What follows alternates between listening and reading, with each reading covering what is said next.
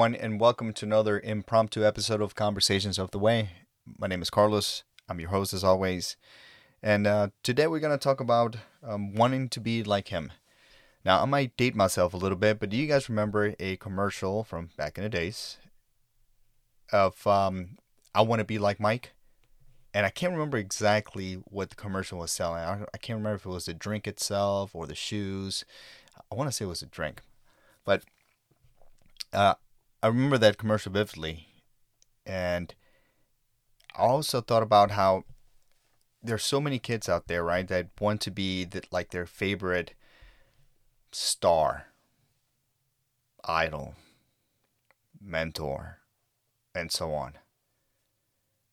And look, I'm not saying that you shouldn't look up to people, certain people. I don't know about those people, but certain people. I think looking up to your father, if he's a good father, and you know that that's a good thing. If you have a a, a righteous mentor, then that's a good thing as well. But first and foremost, we should want to be like God, like Jesus. You know, he came down to the earth and walked that straight and narrow path, show us how to walk, how, how to live in in goodness and faithfulness. And we should be wanting our children should be wanting to be like him. Like he should be our role model. He should be the one that we want to be like. You know, sports and money and businesses and all these other things can only take us so far in life. And after your life is done and complete, whatever time you're here on this earth, what's next after that? You have to leave something behind once you pass on to the other side. And money and fame and all these things eventually whew, go away, right?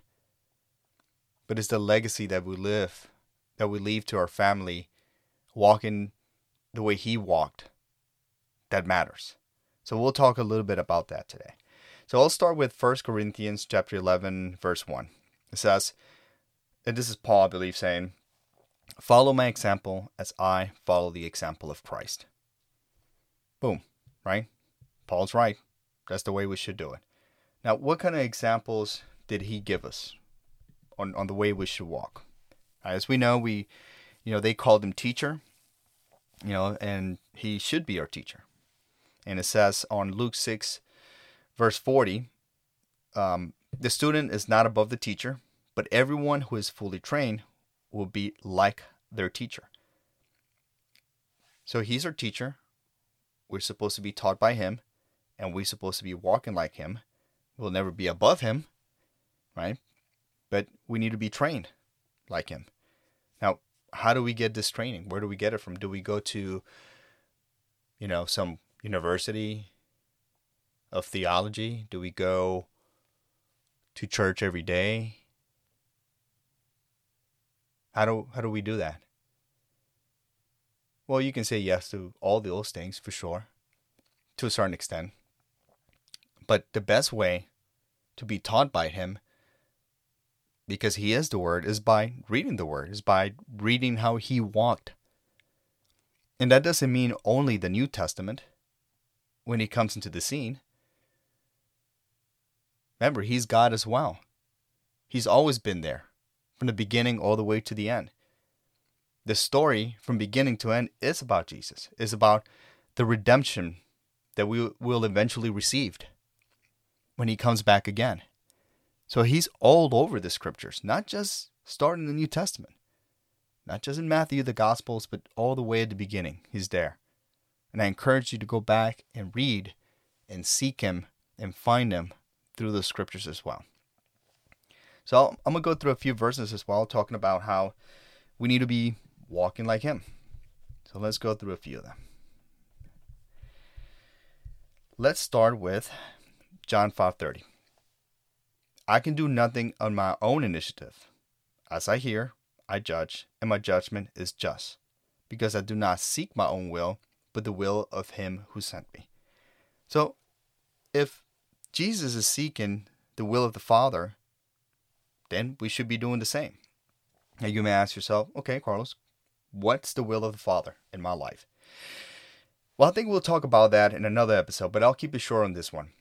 Look, in in my understanding of the scriptures, when again we talked this last episode, when the Pharisee says, you know, what's the greatest commandment? And Jesus says to love God with all your heart, mind, soul, and strength. And then he says to love your neighbor the same way. Right? So that's God's will in your life. Is to love him and to love your neighbor. Well, Carlos, how do you do that? Well, again, the scriptures tell you that. The Bible tells you that. All through the scriptures, God gives you commandments of the things that you should do and the things you shouldn't do.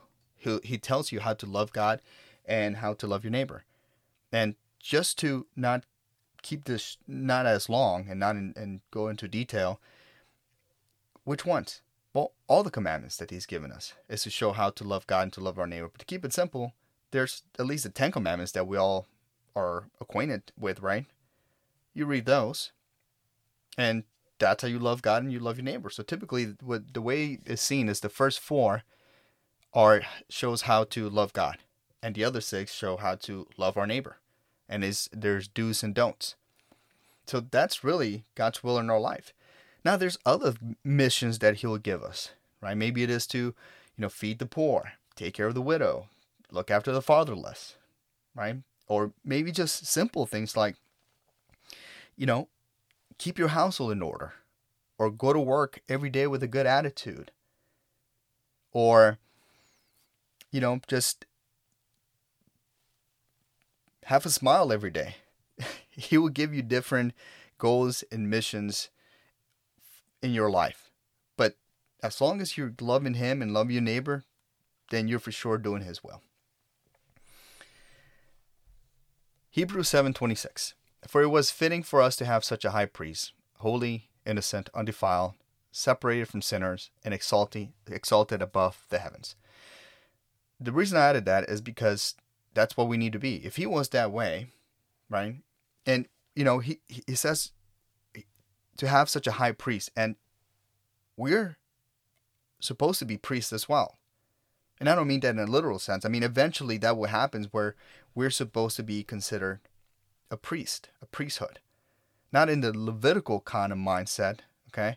And we'll go into details in other episodes on that, but it also says to be holy, and holy means to be not like walking on water or something like that, but it's supposed to be the definition for that is to be set apart. But set apart from what? Well, not set apart from Him. We, we want to be close to Him. So, what's the opposite of, of God? What is God, right? God is righteousness. What's the opposite of righteousness? Unrighteousness. God gave us His law, His instructions, and there's lawlessness which He doesn't like.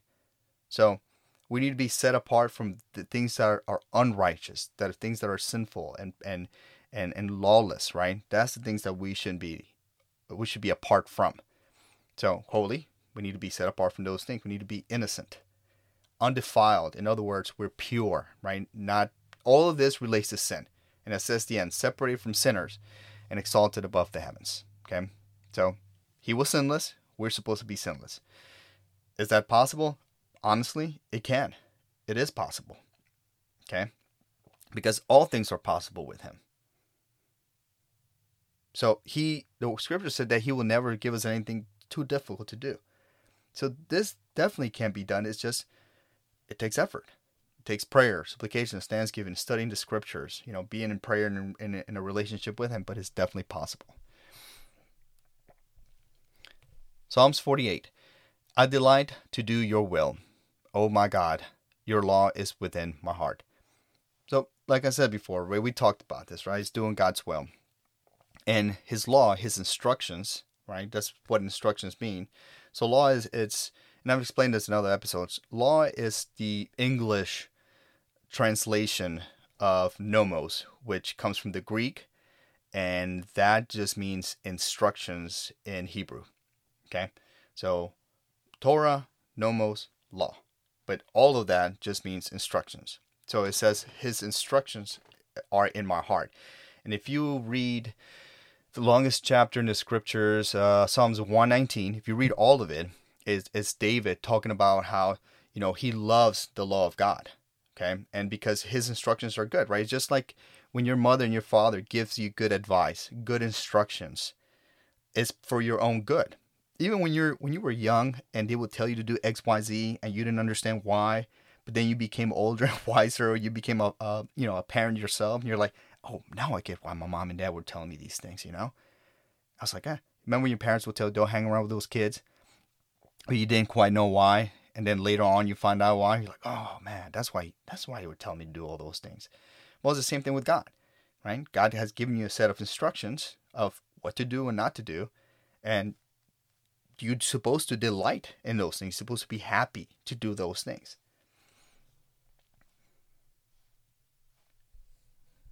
First Peter chapter 2 verse 22 who committed no sin nor was any deceit found in his mouth.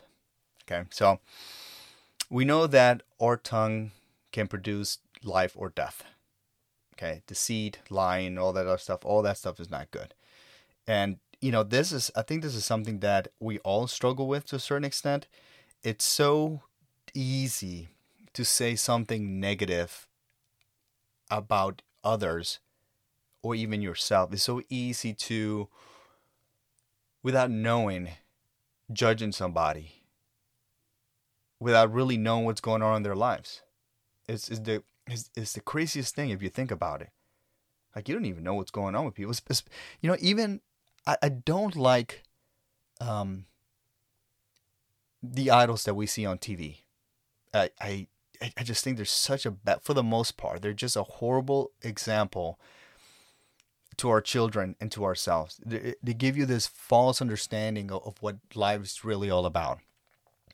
And it's so easy to point fingers at them, right? There's this, there's even this show that all they do is follow these people around, trying to find them um, stumbling. That's all they're looking for, looking for them to stumble.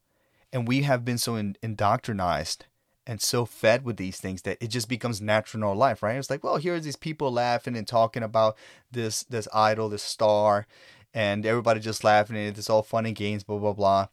And we watch it so much that we think it's okay to do it in our lives as well.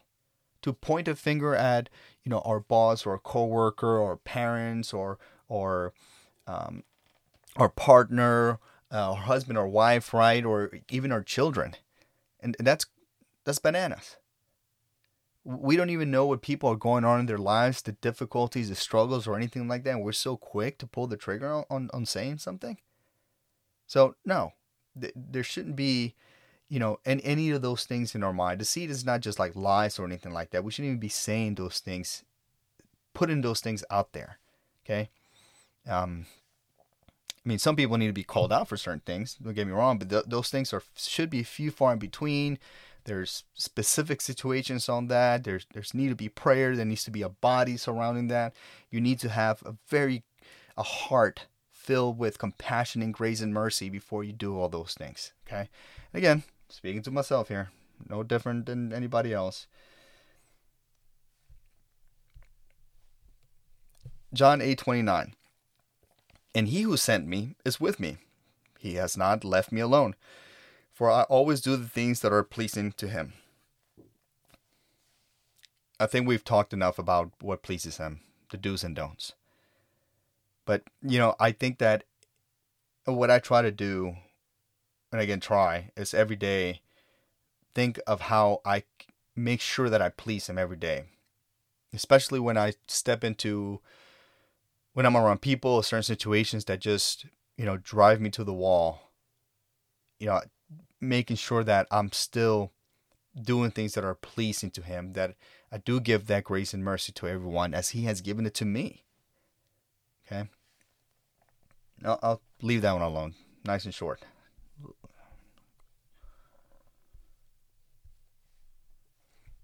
Luke 23 24. But Jesus was saying, Father, forgive them, for they do know what they're doing. And they cast lots, dividing up his garments among themselves. So we're called to forgive others. And the scriptures say that if that we need to forgive before being forgiven. So if you're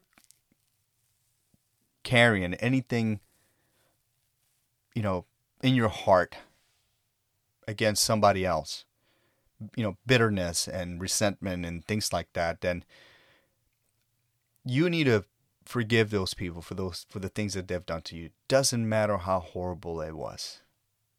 It doesn't mean that what they did was right, and doesn't mean that they're allowed to do it again. Um, and we, I think we talked about this of like turning the other cheek, sure, but it doesn't mean getting abused. But you have to pray about those things and to, and to discern, it's a case by case basis. But we, we are called to forgive others.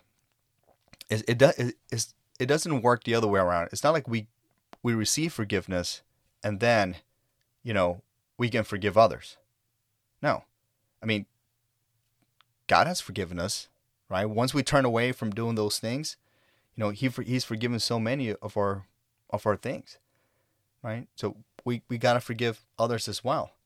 And sometimes, you know, we we just need to do it for us. Like in other words, letting things go. Okay? My understanding of it, there's can't there can't be full forgiveness unless the other person understands that they did something against you and then they've come to you and said, "Listen, I, you know, I'm sorry for those things that I did. I, I shouldn't have done it. I repent. I'll never do that to you again. Forgive me." And then you should forgive that person. Okay. But you know, it doesn't always work out that way. sometimes they're, not going to come to you and ask you for forgiveness. But regardless, you can't dwell that in your heart. You just gotta let those things go. Forgive them from far away and move forward right? And and don't hold those things so close to your heart. Give those things to to to Jesus. Just say, Father, all these people hurt me. They did things to me, but I gotta let those things go. I, I know you're my you're my everything. You're my savior. You're you're my comfort. You're my deliverer. I don't have to carry this burden. I don't have to carry this heavy yoke. I don't have to carry this condemnation that people have put upon me. Regardless of what they did or said to me, I just have to let it go. And you do, and you move forward. Okay. And I'll finish with two more verses. One is John 15 13. And I've added this because it's one of my favorite ones. Greater love has no one than this to lay down one's life for one's friends.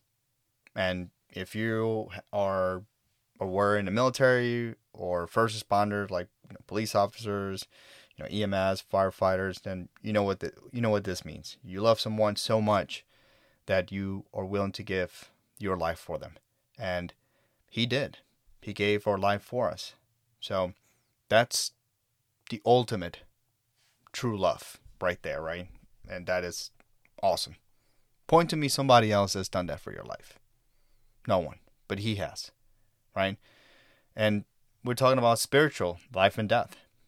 And when we don't have him, we're dead spiritually.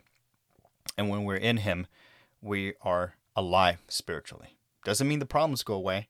He did say, you know, this world will bring you tri- tribulations and tests, trials. But he also says, don't worry, for I have overcome. I've overcome the world. So hang in there. And I'll finish with kind of put all of this together. And we we talked about this. Now, it sounds like a lot of repetition, but, you know, repetition is the mother of all skills. There's a reason why your parents tell you something over and over and over and over again. And as little kids, it drives us like, yeah, mom, you told me already. How many times you got to tell me?